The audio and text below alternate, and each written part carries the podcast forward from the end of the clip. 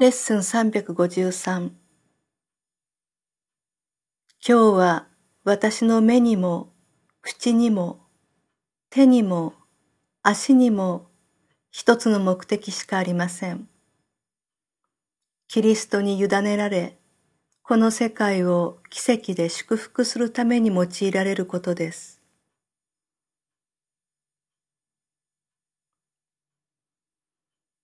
父よ、今日こそ私のものをすべてキリストに渡し、私がキリストと共有する目的に最も役立つような形で使ってもらいます。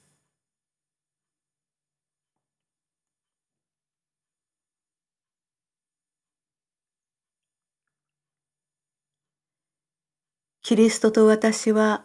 目的において一つにつながっているので、何一つ私だけのものはありません。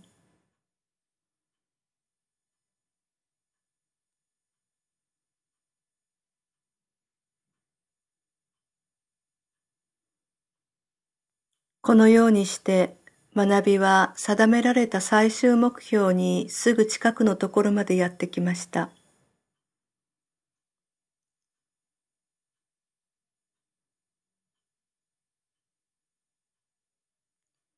今しばらく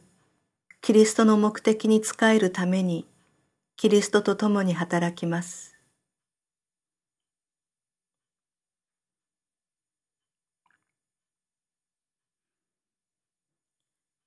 それから私の真の自己の中で